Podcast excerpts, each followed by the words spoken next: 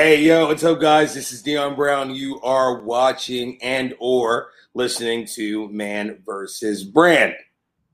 All right, so there are times where um, I think we all need to find support, and and and by support, I mean we need to figure out who are the right subject matter experts um, who not only want to connect with us as a client um, provider relationships, but also who are very much committed um, to helping us to do the work in order to produce the best thing possible. Now, that could be therapy, uh, that could be uh, physical training.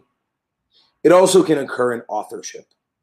Uh, there's a space where I think as we start to uh, tell our stories, as we start to build platforms, as we start to share knowledge that might be your grandmother's recipe from 1939, or it might be a telling of your own life. Um, there is a network, community, and support out there that can allow for that type of investment in you and high quality product to be produced. Now, is getting support as an author the same as ghostwriting? No, because ultimately you're, you're a great teller of your own story, right? But but what someone can do is to help you curate it, to form it, to structure it in a way that not only are you telling your story, but that you are telling your story in a way that, in fact, impacts the reader in the way that you intended. And I think that's that's the super important thing about what we do. Are you saying what you're trying to say? Right? And, and when you are, there is something beautiful that happens because not only have you invested your energy, your time, your resources into producing this thing, but people are able to receive it in the way that you intended and then take from it what applies to them, understand it and contextualize it in their life, or just read it and simply enjoy the fact that the story was uh, shared. So I have with me Taiia Smart, Young. Uh, she is a uh, an editor, uh, a book coach, a self-publishing guru. She's running workshops. She's building platforms. Man, this woman works. All right, she she's on her stuff. There's a list of accreditations that she has in publications that are important and relevant um, to the conversations that we have now about the state of humanity, the state of culture, the state of women. And she created her own publication, uh, which I think is important because you can't talk about entrepreneurs if you're not really in that space. Otherwise, you're freelancing, and that's great. You can build a business off of that. But there's something about interesting about speaking to someone who is building their own platform, who has built their own product, who has created their own services. So, if you're interested in having a conversation with me, talking to her, asking her questions, while I try to figure out my book, which I'm still trying to figure out, uh, then I hope you enjoy this episode. I hope you get something great from it. I want to say thank you guys for listening. I want you guys to enjoy the conversation we're about to have. In five, four, three, two, one. Yo, it's 2023 and I have a mind blowing theory to share. Are you game for it? Let's go. You are listening to Man versus Brand, meaning you're a man or a woman and you're a brand. Or you're a man or woman who is leading and making a brand. Or maybe you're in fact a part man, part brand cyborg and killing it as a Terminator. With 20 years expertise in guiding and coaching, I'm having the conversations for mans, brands, womans, and corporate conglomerates like Skynet. Hasta la vista, baby. And I want to introduce you to Taiia. Taiia, what's going on? How are you? Hey Dion, I'm good. What's going on? How you doing today? I am good. I am good. I am glad for this conversation. I feel like um, we've done this once before. um, guys, we did this once before. The uh, recording got lost. Long story. Um, but um, I reached out uh, and I asked her, like, would she come on again? Right. And, and I was like a 50% shot. I, I think maybe she didn't see the email. So I sat there for a while. I was like, dude, you really messed up, man. Like, man, you had a great guest and she gave you 100% and now you lost it and I don't know. And then she, she wrote back like, of course I will. I didn't do this. And it was like my happiest moment because there's certain content I think that you produce, uh, TIA, that you really want people to get. Yes. And, and when you don't get it, then it becomes, uh, uh, man, I'm glad that I was that I got the knowledge, right? But like, man, it would have been amazing to be able to share and broadcast this. So I'm happy because you're back in a space where we can have not just the conversation we had before, but but talk about what's was timely and relevant and going on with you right now. Yeah, absolutely. I mean, and the first thing that I thought when I saw your email was that technology sometimes it fails us. And so I can't be mad at that, right? I'm fine with redoing the conversation. Maybe it was meant to be this way. Maybe we were meant to talk about something different. So let's go. And what's beautiful is at the point before, I didn't really have the the, the audio visual layout that I have now. So now Oh yeah, you got the, the great intro and everything. Exactly. So so now it's slightly different. Now we're we're we're gonna attack this on two fronts, and so I'm really happy about that. So why don't you tell a bit of your story of how um of of why you got into editing and then why telling your story and self-publishing and then helping people to self-publish has been a mission of yours? Sure. Like my career started uh 20 something years ago, uh 25 plus years ago to be exact. Uh, I started in the magazine industry and uh back then it was like magazines were kind of like the be all end all. I grew up on magazines, right? Like they they don't have the same significance, I think, in our culture as they did in the past. So growing up on magazines, it was like that was our social media, right? it's just we didn't we didn't have Instagram, we didn't have TikTok, none of that. We had magazines, and so uh, I always wanted to write for Essence magazine. That was like on my dream board, my vision board for a really long time. And I ended up getting an internship there uh, when I was in college. And I was thirsty. I was hungry. I told everybody, they asked me, you know, they're like being polite. They're like, what are you going to do when you graduate from uh, college? And I'm like, duh, work here. I want a job here. Right. And so that really started my, I did get a job there shortly after I graduated college. And when I say there, I mean Essence Magazine.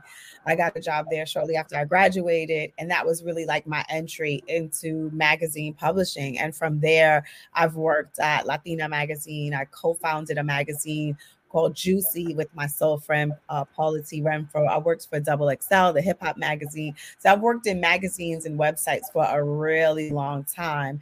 And the way that I made the pivot into self publishing really was kind of by accident.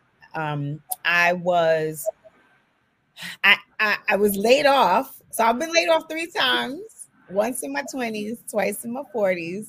And that last time I was like, mm, my mother, my mother actually said, Well, now you have time to write the book that you said you wanted to write. And of course, that wasn't really what I wanted to hear because I was like, I got to get another job. Like, I need to get the checks rolling in.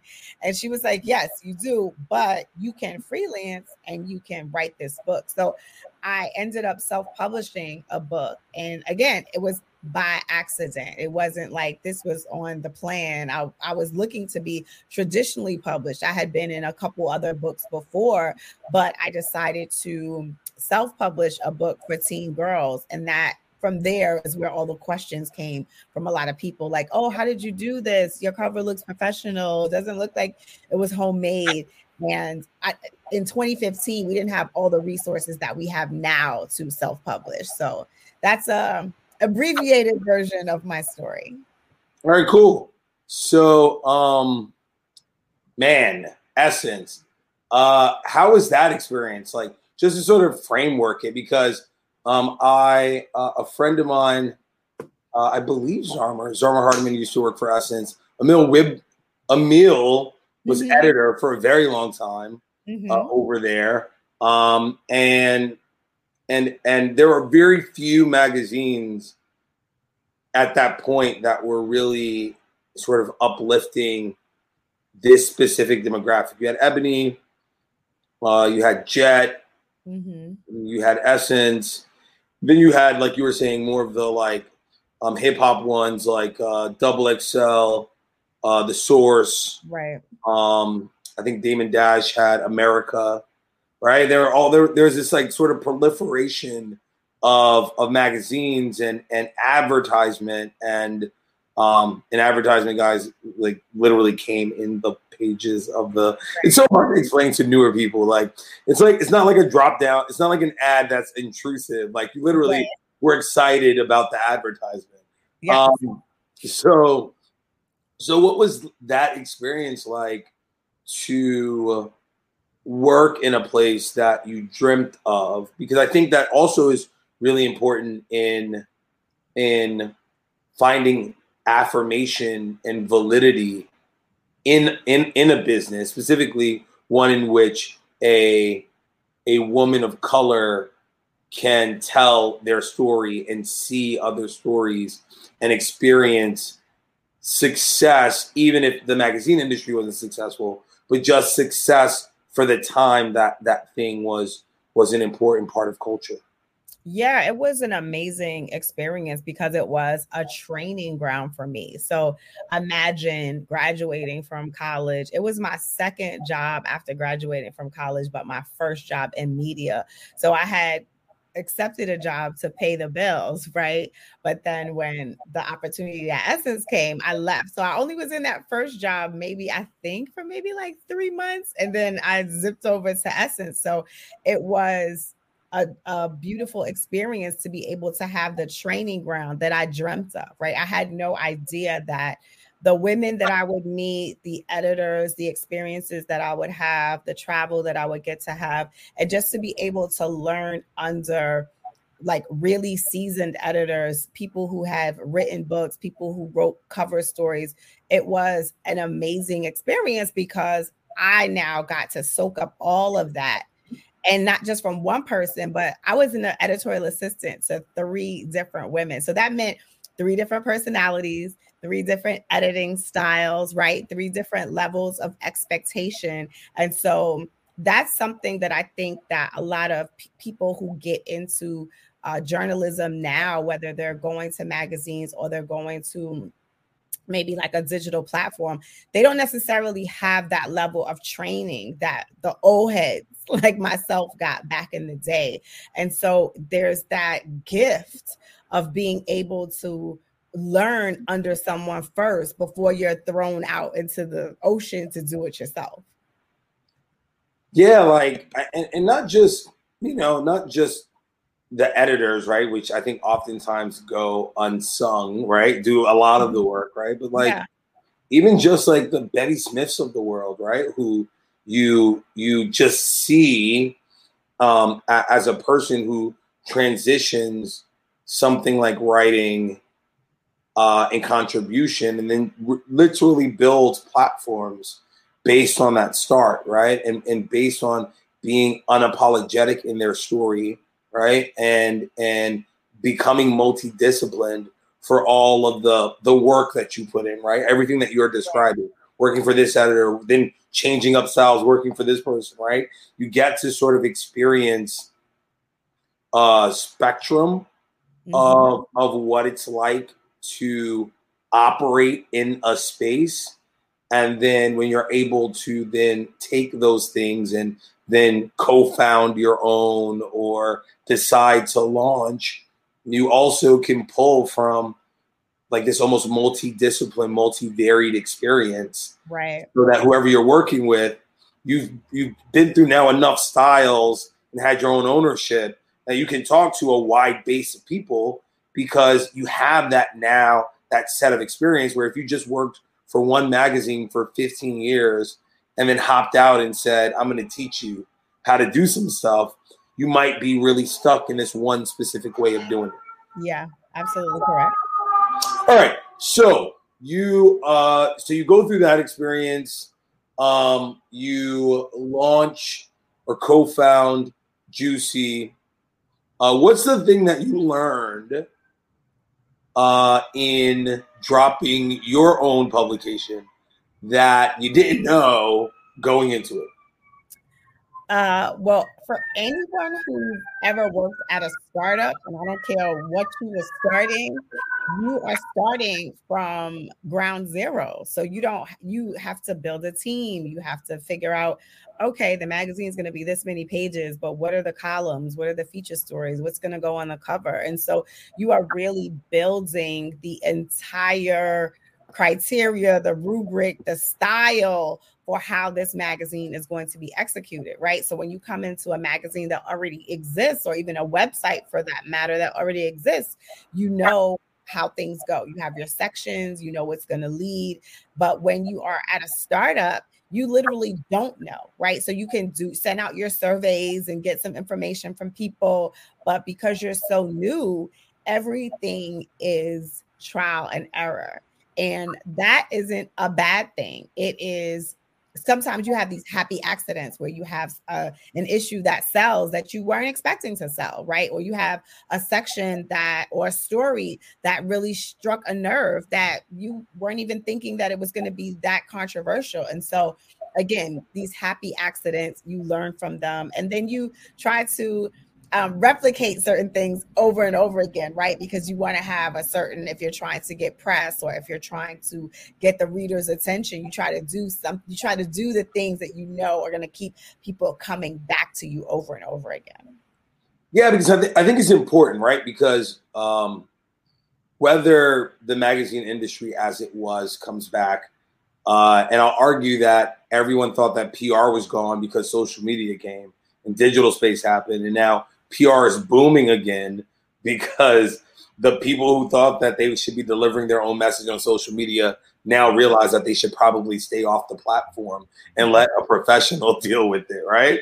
Um, so, so, so there is these spaces where there's this sort of um, that thing is antiquated and then it comes back, but sometimes it doesn't, right? Like I think the same thing, like with Apple watches, right? Everyone's like, "Oh my god, get, I need that. I need a Fitbit. I need whatever." Now everyone's like, "Nah, I want a traditional analog watch. I like the look of it. I like the right, like like things that we net we deem and we like say like, oh, those things are done, right? Like those things are you know are, are no longer relevant, right? They come back. So, um, not sure if magazines are going to have that resurgence, but I think to your point, um, website development, content development. If you're you're planning on getting into that space, um, even the you know even the should I don't even read these things. Even the MediaTakeOut type stuff. Mhm. Shout out to, to, to y'all folks. I don't read y'all because I just don't. But um, those things also have a system behind it. And a lot of people just think you you you just pulling a lot of stories, but there's research and algorithms, and you're looking at what's been clicked on the most. You're looking at what's gotten the most engagement, and you lean into that stuff. So just that articulating that point about if you're going to start it, website, whatever, book series, whatever, right? Like you, you also want to, um, you also want to be flexible enough to to get to the happy errors that help and change your business. But you also want to look at the analytics and see what's doing well. Who can I leverage to help me? Who can support me as a contributor? You do all that stuff because um, it's almost impossible to do alone. Yeah, I mean the the thing that I love about how media itself has grown, right? So I'm not just talking about magazines, I'm talking about media in general, social media, all of it in, in, um, encompassed in that is that what you have the the data to rely on to inform the content which is what I was saying that we didn't necessarily have that an algorithm or right or immediate metrics back then to tell us right some of it was like gut some of it was uh, newsstand sales that would let you know that oh this is a this is great this is a bestseller this celebrity when you put this celebrity on the cover it's to do numbers right this celebrity kind of not so much, right? Or it depends. Maybe it's because the person had a film coming out, right? So those are the things that were kind of the barometer back in the day. So now when you're putting out content, and, and here's the thing, I don't know that magazines will go back to the same relevance that they have before. I think the challenge is to reinvent the importance of them by having maybe like ancillary products like maybe events or bringing some of the sections to life so that people can um, have that interaction with them right so i think that i think about like essence has the essence festival there are people who've attended the festival that didn't even know that there was a magazine right? Because I've talked to young people and I'm like, oh, yeah, y'all going to the festival. And I was like, yeah, I used to work for that magazine. And they were like, wait, what magazine? And I'm like, you do know that there's a whole engine behind that, right? So um what I what I'm what I want to say is that storytelling, no matter the form, will always be relevant. We can do it through magazines, we can do it through websites, social media, we can do it through ads, we can do it through PR. Storytelling will always be relevant. So you will always need people to tell those stories. You'll need always need people to tell them in the various formats, whether it's 500 words on a website, 30 seconds in a commercial, right? 180 characters on a tweet will always need people to tell the story. Well, so so I, I believe you're right, hundred percent, hundred percent agree. Um, I have some predictions, and then we're going to move on to what sure. you're doing in the authorship space. First is at some point in the future, don't know when it's going to happen 2030, 2035. People are going to want, and I don't know if you guys remember this from back in the day, you got to be a little bit older, guys. Uh, younger people, you're going to listen to this and go, it sounds really fun, actually. You used to be able to take full spreads out of a magazine yes. and take them out the magazine and put them on your wall.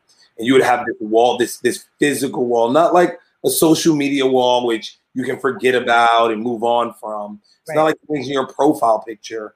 You used to be able to have a wall in your room of mm-hmm. of everyone that you thought was amazing, and yeah. you would wake up to them um, and and there was something about um, about the curation process that I think now things like SoundCloud does, definitely social media um, uh, and and other resources do. But there's something about the physicality of that that was like a phenomenon that was yeah. really unconnected to magazines itself. It was more connected to almost this kind of inter this non-intrusive one-sided fandom relationship that you would have with like artists and people. And so I think some point someone's gonna want to start getting their posters back on their wall. That's prediction one. Prediction two is is is, is, is an agreement with your point, which is I think that um also at some point um people are going to get interested in um in storytelling but storytelling um where it's not a sound bite it's a full like now i don't know if you've seen this um Taya, but a lot of like Taya? news report Taya, sorry, um, is um uh, I'm, I'm I'm in two thoughts right now. Um, is they're now doing a lot of timelining, especially with like Twitter and all that stuff. Like a lot of it isn't just saying what was said in a moment, but mm-hmm. also mm-hmm. giving you the broader story, which is in essence what news and what magazines used to do, right? It's not just about taking that one clip, it's also about creating a timeline and then putting that into context. And there's a very that's very different than just I'm going to play a video for you, and everyone comment in the bottom as to what you think about it. I think Right. that there's been this intentional push to tell full stories um, and tell them in an unbiased way to allow someone to come up to their own decision making, which I think we've lost a bit, I think, in the era of social media, because you really just hear the side of the story that whoever is posting it wants you to hear. Like whatever I was not to interrupt you, but I Yeah. was gonna say that the thing is, is that we have to respect the mediums for what they have to offer Yep. and understand that someone's tweet or someone's post or someone's uh, on post on Instagram or TikTok video, that's not the end of it, right? Often that's the beginning Yep. because we know that sometimes people tweet misinformation. We know that sometimes people in a rush to get something up, it will not be 100% factual. And so I never want anything to just be the end. It's like the beginning. It's like, okay, well, let me go and see what other sources are saying about this, right? Because every every site or every um social media platform is not a news platform and i think that's what we do sometimes. We take it as oh well this site said it or this you know i was following this on instagram and it was like yeah but they were clearly wrong. And then a lot of times people pick up information from other places without fact checking it and so that's why we have it incorrect. So there's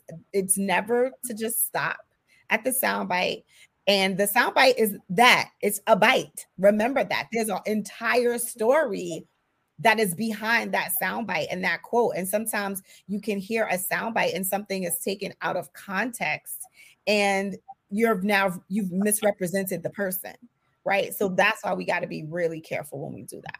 which is why you need writers, which is why you need editors. That's what I'm getting to, right? Is like in this era, right, where things used to come out once a month or or twice a month or once every quarter, there was more time. Yeah, you didn't get everything as it happened in the moment, but you typically got a a, a, a better investigated version of it Yes. that came with with sources and quotes and you know it just it stories just felt a little bit more um fuller when you finally got it right and they, they tended to make more sense the other beautiful thing that i think is happening bef- before we shift over is um so you guys may not remember before social media sort of happened albums albums we switch albums because i think it used to come with art, right? So all of all of when we talk about like magazines, when we talk about like the uh, uh, original versions of like paperback and hardcover books, there used to be like just this sort of physicality to it, this touch aesthetic. And yeah, it's fine that digital doesn't have that same space. I think that evolution has to happen, innovation has to happen. But now you see more people doing visual albums which is kind of like the the old art that used to come with albums, right? So even as we move away from one thing, our job is to really invent new ways of storytelling that may not necessarily come in the print form, but is available for someone to tell what they're trying to tell. Yeah. So that segues now into what you do. Okay. So, um, back in the day, it's like, hey, I need if I'm going to tell my story, I got two methods. I'm publishing with a publisher, or I am because I'm, I'm a Harlem native. Um, I I get a table. I got my books out Right. school bookstore organization that will take me. I will do a book signing. I will do a book conversation, and I, I will tour until until I've exhausted my resources or until I've got enough attention to now get a publisher.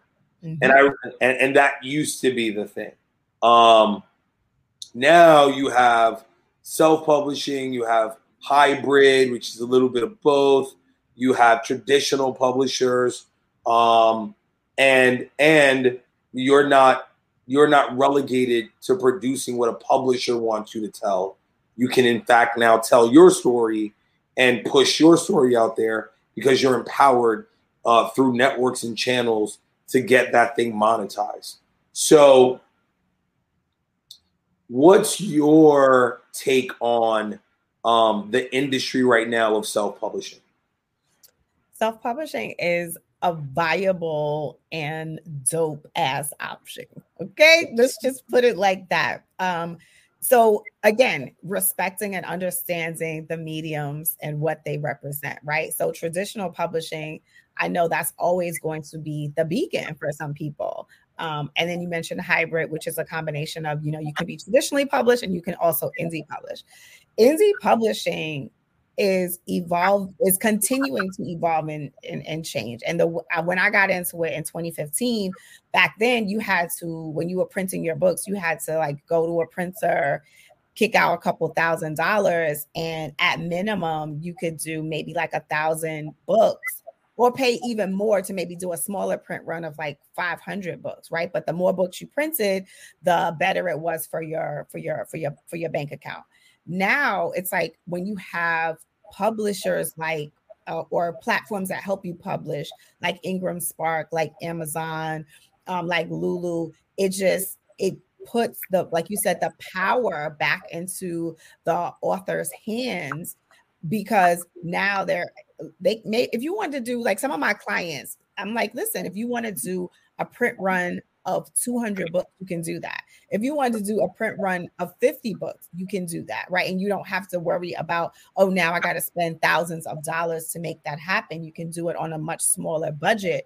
But the thing that I don't want people to misunderstand about publishing, about indie publishing, is this is that there are still, yes, you you create some of the rules but there are still rules to follow that i like to make sure that my clients follow so that they are putting out a book that looks professional that because i work with uh, consultants uh, experts and coaches to write brand building nonfiction books I want the book to help you build your brand. So you have to be able to, again, going back to storytelling and being able to tell the story. I want you to package the story in such a way that it has life beyond the book, right? Because the book is great and people can pay you $20 for it. But what you want is life beyond the book. So I my goal is to really be able to, as a self-publishing consultant, as a book coach and editor, to teach you how to do those things so that your your book has legs. Now, um, you mentioned this idea that uh, in the past with indie publishing, you would uh, purchase uh, X amount of stock of your book mm-hmm. and have that. Um, now, are, are there methods where people don't have to have stock and they can choose how much stock they have and and whatever the system is, uh, whether it's um, Ingram Sparks or wherever that they also have the capacity to almost drop ship your book for you so that you're not dealing with the I have to have X amount of books on deck. I need to um, mail the book out. I need post pay postage for the book. Right. Like there systems that allow for you to Absolutely. automate those systems. Absolutely. So with merchandise, it's drop shipping, right? But in publishing, it's print on demand. So Amazon, right, is a print on demand service so that you don't have to have 5,000 books in your basement or in your living room. You can decide, you know what, I have a hundred books, I have them in my closet, and I'm going to use these books for events. And I always encourage my clients to always have their own stash of books because you never know when you get an opportunity to speak you can speak on a stage and sell your books at the back of the room, right? Maybe you've been invited to a panel. Again, sell your books at the back of the room, right? Being able to have this. And so whether the um, whether it's a large or small event, you can always I, I, I'm like, listen, re-up you you you you sell 50 books you got 100 in your closet you sell 50 let's re-up. The thing for me that i want people to understand is that when you are selling your book yourself whether it's from your website or from at an event you're you can dictate the price right? So let's say your book is $20 but you're at an event and you don't want to charge people $40 for they want to buy two books. You can be like, you know what? Listen, give me 30 for the two books or whatever deal you work out, right? That is for you to do. When you when you do your books print on demand and someone in Nebraska buys your book, you're not going to get your full profit, right? Because Amazon has to take their money because they did their work for like printing your book. But now when you have this stash of books that is already printed, you $15, $20, whatever you've priced your book at, all of that money comes back to you. Uh two points that I think are are important in just hearing this.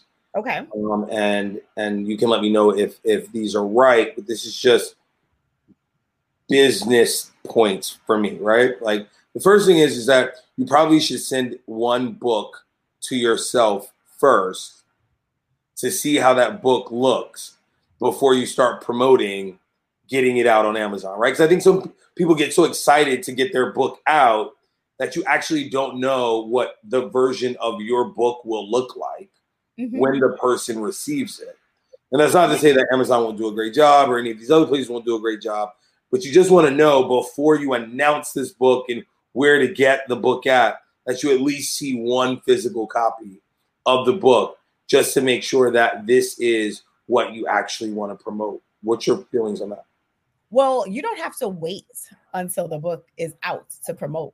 Like that you shouldn't be doing that. You should be promoting three to six months in advance so that people are in anticipation of the book. What you're talking about is actual getting an actual physical copy of your book to proof and we always want that we always want to proof the book before we do our 500 copy print run. What if you print the book and you find out that the colors aren't what you expected, right? You expected it to be like this vibrant pink or this really dark green and the green is looking more like vomit green or the pink is looking right it's it's too light or it's looking hot pink or it's not giving what you wanted it to give there's an opportunity to go back and now adjust or what if there's a typo on the front, right? What if your name is spelled incorrectly? Like you can go and make those adjustments when you get a proof copy. So I would never ever let anybody go and just run with a print run without getting that print copy first, that proof first, going through it. So you're doing the exterior and the interior, and you're just making sure everything lines up. Are all the page numbers there? Are all the chapters starting on the right hand side? If that's the way you want the book to run, making sure everything is up to par before you hit print on the 500. Now, now but, but here, but so so then here's my question. So so, so this is my second question, which is the business part. Okay. Right? You said three to six months before your book drops. Mm-hmm. I'm telling people my book's going to drop April 12th. Okay. Right. When am I getting my proof to make sure that when people, if people have pre-ordered, if people are buying on April 12th, that I actually know and am happy and have made all the adjustments in order for my book to actually be what I want to be delivered. Because not just about the the idea of I'm going to order a batch and hold them and use them for book, um, for for uh, speaking engagements or paneling. This mm-hmm. is also the mechanism through which the guy in Nebraska gets my book, right? right? So how do how what time frame do I need before I even tell people my book is going to drop April 12th? Uh, when do I need to proof the book to make sure that my date allows me time to make whatever adjustments I need to make so, that I'm, I'm, I'm being smart as a business person.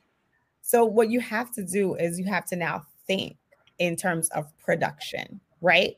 So if your book is dropping on the 12th, you need to be able to give yourself, I like to be able to give three weeks, three to four weeks prior to that date to be able to make sure that you went through your proof copy everything is is up to your level of production, right?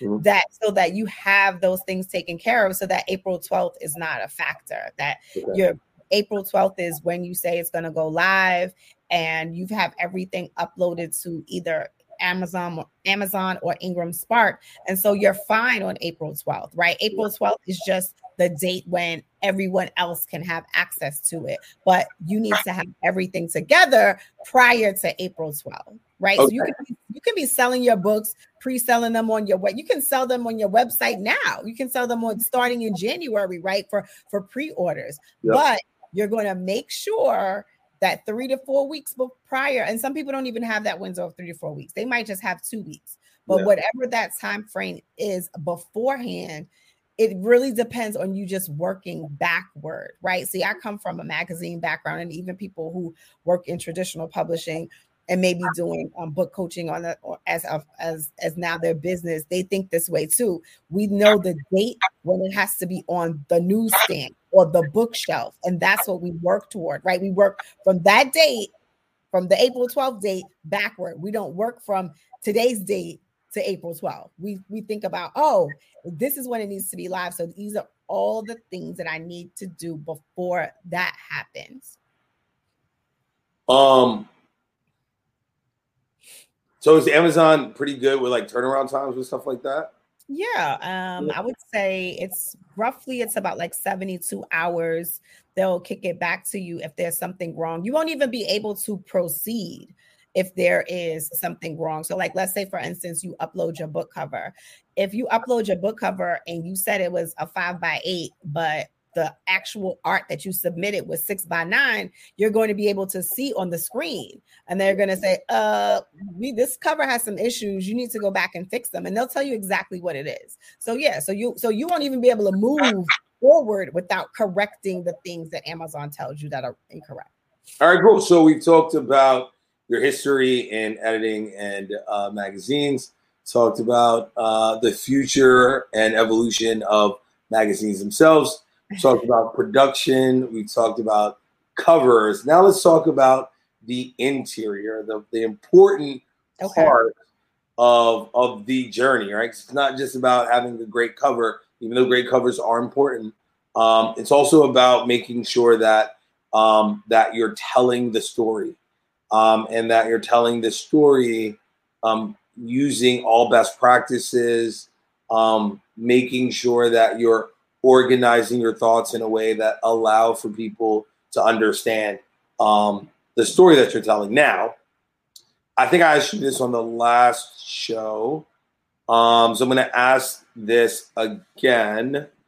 Um, what differentiates a memoir um, from other forms of storytelling where the person is the author discussing themselves.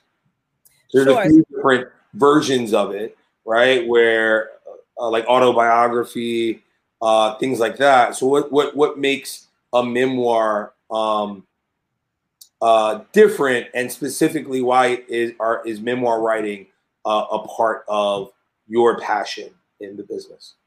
Sure. So autobiography usually starts from like beginning to end of the mm. person's, you know, I don't want to say life, but wherever they choose to end the story.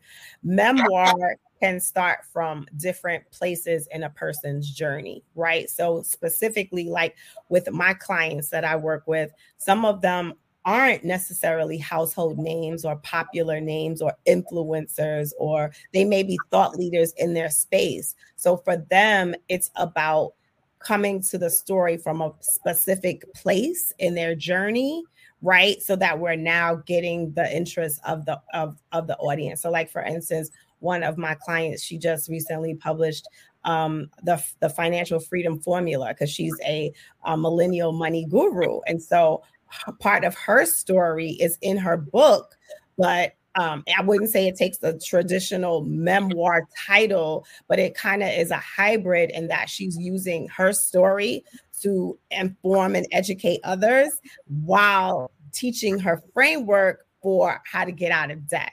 But anytime when you come into a memoir and telling your story either even if you're doing an essay right it is from a specific part of your story a key part because if you're not if you're not a thought leader or a household name or influencer, like why do we necessarily care about your story? So we have to find the thing that is going to be kind of universal and resonate with other people so that they have an interest in it, right? So if you were um, raised in, like I'm, I'm reading right now, I'm reading a book called The Token Black Girl, which is a memoir, and I know that her story is going to resonate with uh, women who and men for that matter too who were raised in like predominantly white um, environments or went to predominantly white schools or prep schools right? And they were the only black person or the only person of color.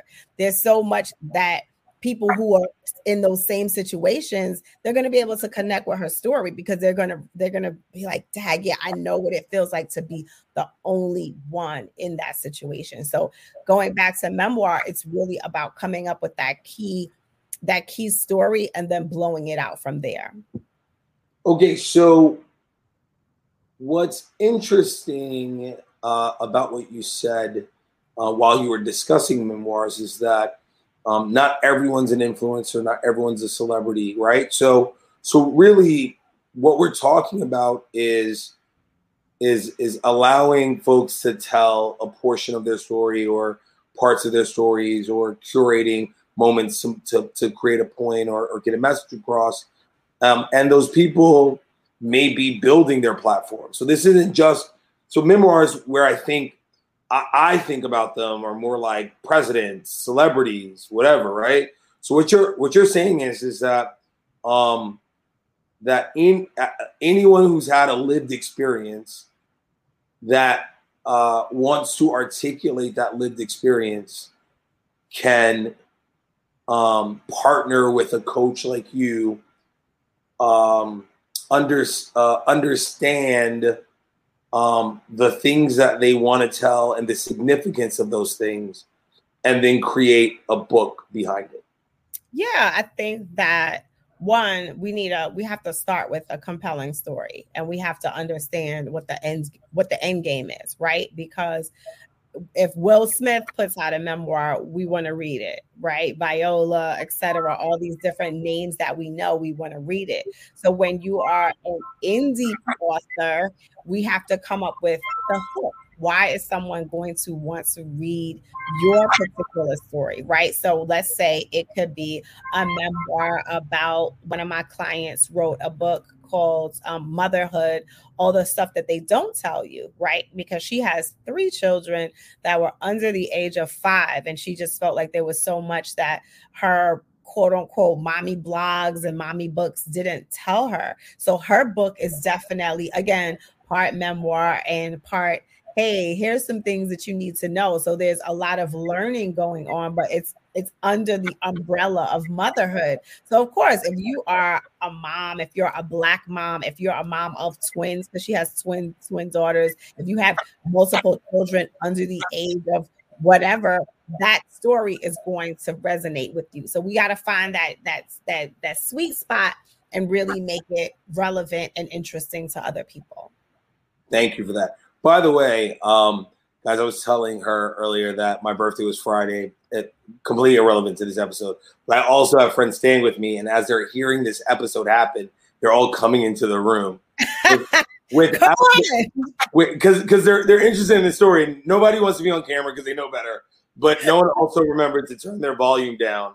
So, guys, uh, no, no ringtones over here. All right, um, uh, because I think what you're saying, you know, there's so many folks who I think want this, right? Who are like, man, I have a story. Like some things have happened. I I have a tale. Like I have this unique um, lived experience that I would love to uh, communicate. I would love to share. Um, and it's on their vision boards. It's on their life missions. Mm-hmm. really just don't know where to start, right? And and and and and more importantly, I think uh, just in my own experience, uh, authorship in writing can be a very isolating individual experience. Um, and so a lot of people just can't deal with being alone in your own thoughts. Right.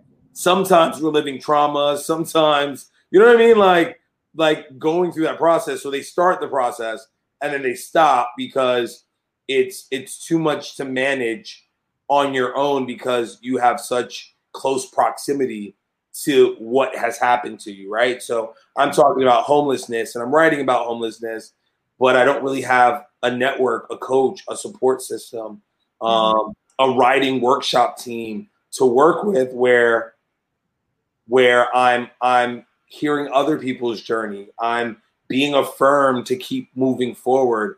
I mean, I have a deadline, right? I have like uh, written words per day, right? Where there's this accountability infrastructure that is uh, forged in professionalism, but also in love of of just producing a final product. That that when I don't have it, when I don't have that community, this thing can feel uh, again individual and isolating, and doesn't really allow me to finish it because it it just it, it doesn't I can't get to the reward at the end because the journey feels so daunting. Mm-hmm. Yeah, I, I completely agree. You're not alone. That is actually a very common experience. And one of the things that I created earlier this year was this writing and coaching intensive called Step into Your Story. And so, STEP is an acronym for a framework that I created because I really want you to understand that, yes, it is, it can be this big, overwhelming project. But if you take it piece by piece and you break it down, it doesn't have to be as overwhelming. Now, don't, that's not to say that we should not respect the gravity of writing a book. We absolutely should.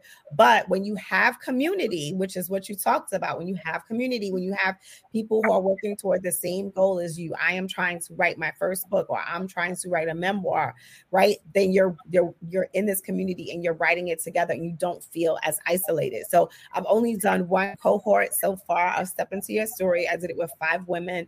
And the goal is in 12 weeks, 12 weeks, you have a first draft. Now, that's not to say you have a beautiful first draft. You just have a first draft of you've gone through your story. And this was really beneficial for me back when I was in like writing boot. They called them boot camps back then. They now it's like it's an intensive, right? Yeah. So in the writing boot camp that I was in back in the day, like I actually had to do my 12 weeks twice to finish my book because uh, I didn't realize like when they said, Oh, you got to turn in 20 pages every week, they really meant turn in 20 pages every week. So in this intensive, I don't have a page count that you t- turn in every week, but you do have a word count that you need to hit so that by the end of your 12 weeks, you do have the ideal is to have 30,000 words. And that's really important when you have zero words or when you are showing up to uh, some a book that you started and you're not really sure where you're going or you don't know what to write for the next chapter or you don't know how to end the next chapter. Being part of an intensive being part of a community gives you the tools that you need so that you don't feel alone and that you do know the next step. Uh, speaking of word count uh, i just want to ask a, a quick question. Sure. all right 30000 right? 30 because I, I, actually i've had a bunch of conversations about this with mm-hmm. different people uh, because you know there's all this. So a lot of my friend networks are into their books. Some some of these guys are in their eighth, seventh book. Um, mm-hmm. Some are in their third, fourth. Some are in their. I just did a digital workbook, and you know, it was mm-hmm. only X amount of pages. When when you're typing, like when, when people are, let's say, using Word or like Google Docs or whatever, right? Mm-hmm 30,000 words at a five by eight is different than 30,000 words in an eight by 12. Absolutely. You're right? not so gonna, you really should be looking at word count and not page count because your page count may not accurately, if it's done in an eight by 12 form, actually, right, eight and a half by 11, whatever it is, um, will not actually represent what the book will sometimes look like because you also have chapter heads, you also have a different sizing. So if you written 11 is going to be super thin for 30,000 yeah. words. And then you have to think, okay, so am I publishing a five by eight? Am I publishing a six by nine? Like those two are like the most common trim sizes for yeah. a memoir or any other kind of nonfiction nonfiction book, right? Yeah. So when you have 30,000 words, the reason why I encourage that is because you're going to roughly get like maybe 120 to maybe 130 pages. That's a nice little, that's a nice book, right? That's a nice book size. And so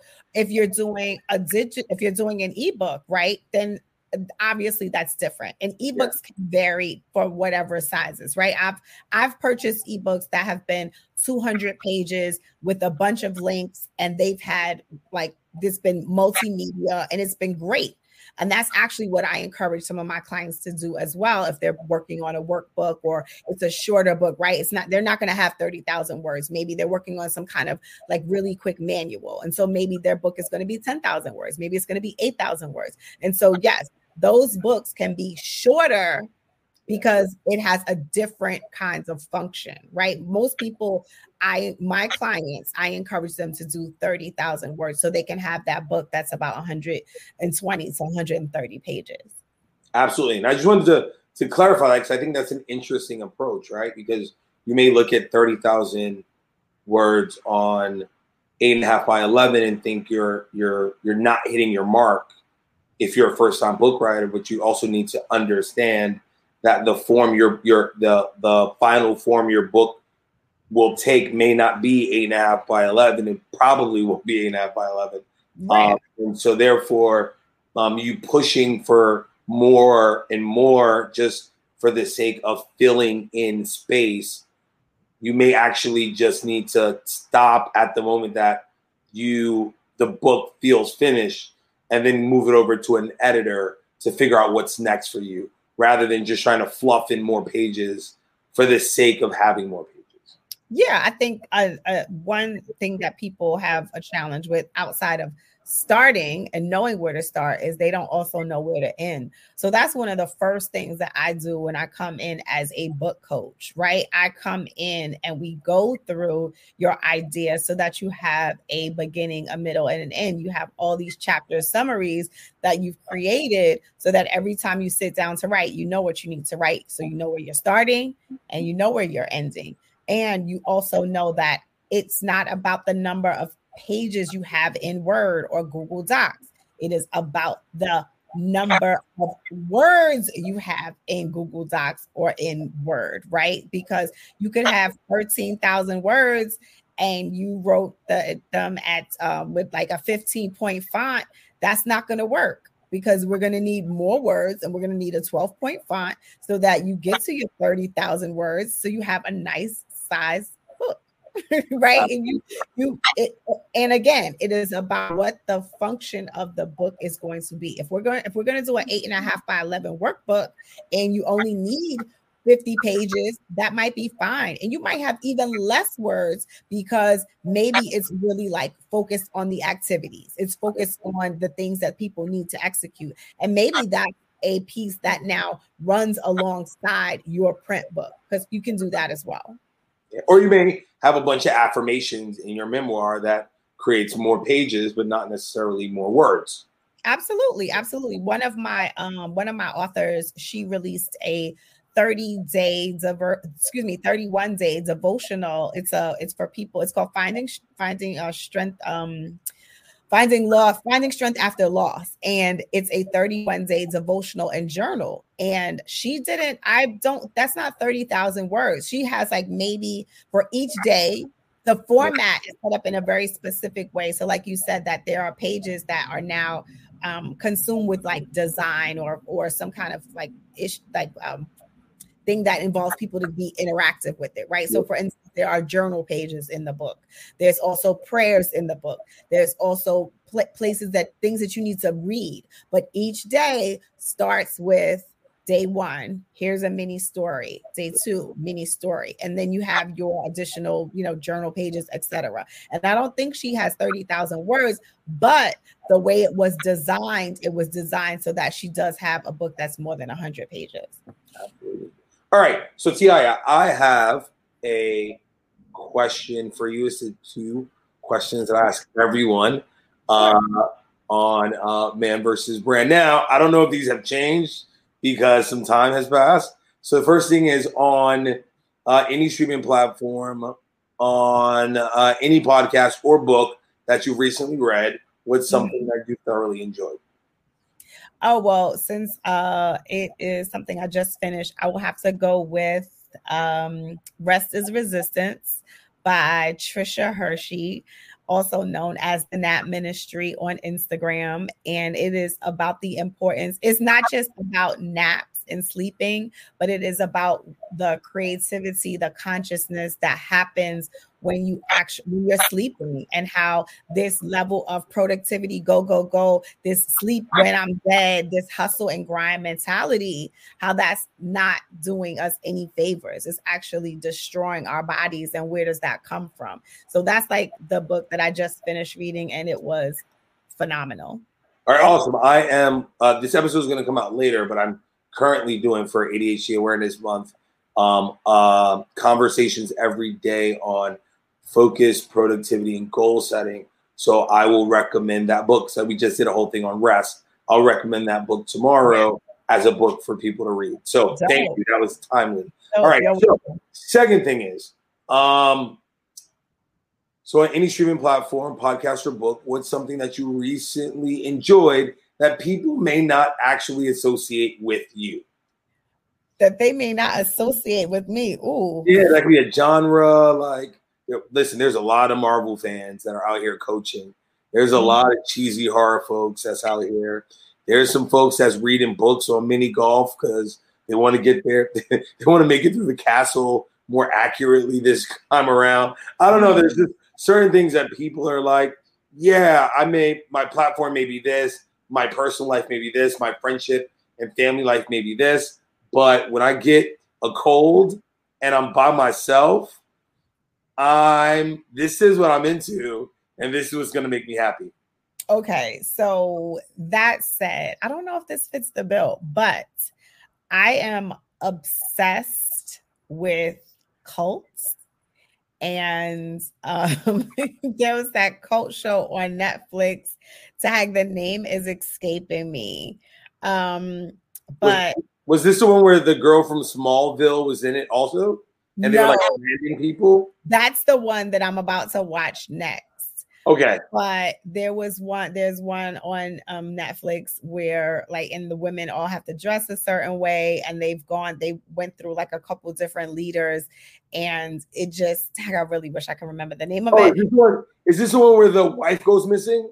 No, this oh, it's called Keep Sweet. It's called Keep Sweet. That is the name of the. So I, like I said, I'm obsessed with cults, and so anything that is like cult related, I'm trying to read a book about. I'm looking at a documentary, and anything that comes on any kind of streaming platform, I'm checking it out just because I'm interested in what can make someone, I think, suspend belief.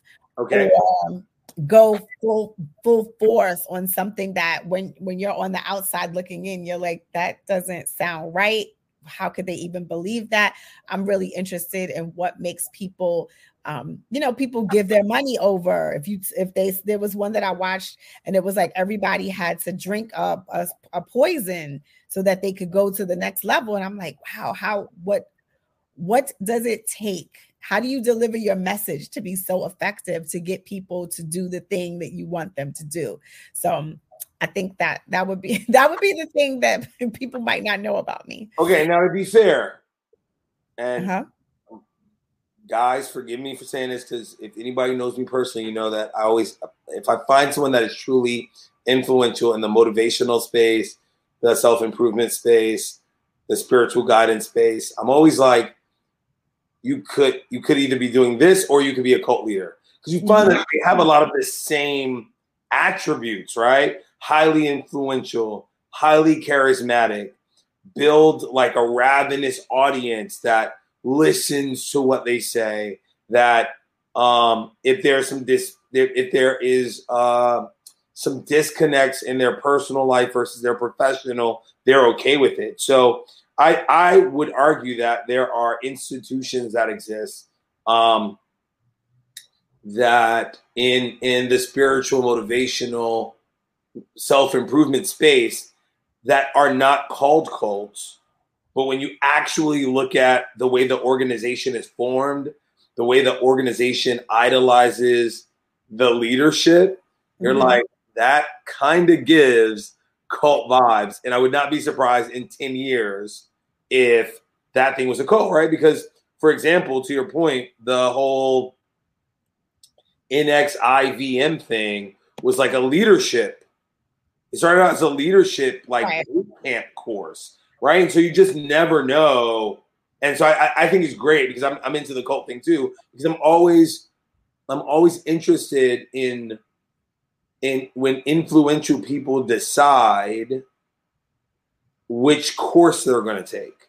Mhm. Like I could lead people to their best selves, or I can isolate them from their networks and their families and have them do really strange practices in order to appease a god, in order to become their best self, in order to avert a doomsday or to get to a higher plane of existence. Like, because that person could have very well win another course and, you know, built a whole network of support and love and blah blah blah blah blah because if you could do it in that negative space you could 100% do it in a positive space Yeah, I definitely agree that people have that ability to make you follow them. Yep. Um, I don't recall off the top of my head what the true definition of a cult is, but when you get into certain things where it's like they want you to change the way you dress and want you, you can only read these texts that are approved, right? Those are definitely like cult like behaviors and cult like activities. And so I don't care who you are. Like I can enjoy your message, but I'm also going to be able to separate what doesn't make sense and sound right to me, right? Yep. From okay, this seems like this is totally left and I need to leave it. Because right, the organization that you mentioned, um, I did watch part of that documentary as well, where it was it started as this leadership development thing, but I think as you started to look really closely at it, you could see how it had these had an affiliation or um a affinity to a cult because of the of the beha- of behaviors of the of things that happen like people being branded and needing to read like these these books and ascend to these different levels so there was there was a lot there all right so very quickly i'm going to give you uh, what i just pulled up as a definition with cult and Okay. then i want you to tell people where to find you this will all be in the show notes guys but sure just so we can hear from her. All right, a cult is a system of religious veneration and devotion directed toward a particular figure or object. The group is focused on a leader to whom members seem to display exact, excessively zealous, unquestioning commitment. Man, that's like that's like every social media influencer like if you just took that like as a definition of a cult, right? And so so it's always always been interesting to see that. All right, so why don't you talk to us about your platforms? Where can folks reach you? I want I want help with um writing a book. I I might need some editorial support. I may need um, some support in self-publishing and understanding it more. Where can we find you uh, so that we can uh, get in your uh, get with your uh, content more specifically we can hire you to support us Sure. My uh, platform of choice is Instagram. And so I am at Taiia Smart Young on Instagram. My website is my name. It's taiiasmartyoung.com. And if you go to my Instagram and go to my link in bio, I have like a bunch of freebies there. Like there's a freebie that'll help you with your writing voice. There's a freebie that's devoted to writing a book called Write It Already. But most of all, what you want to do is you want to click the link to get on my calendar so we can have a one-on-one call and see how we can work together.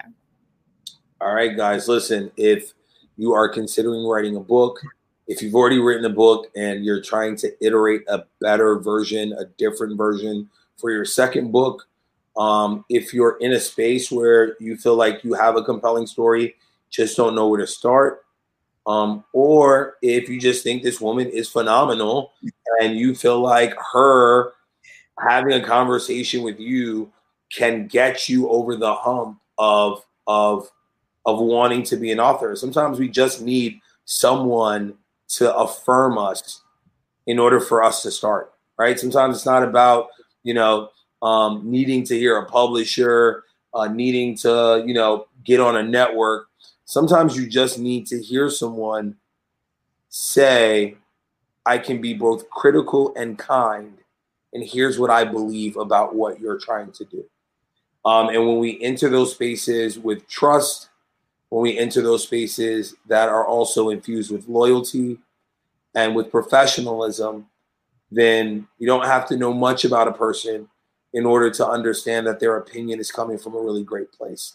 So I would advise you all, um, if you haven't done so, to pause this, press, uh, click off of the Spotify, Apple, wherever you are. Go to our Instagram, follow right now.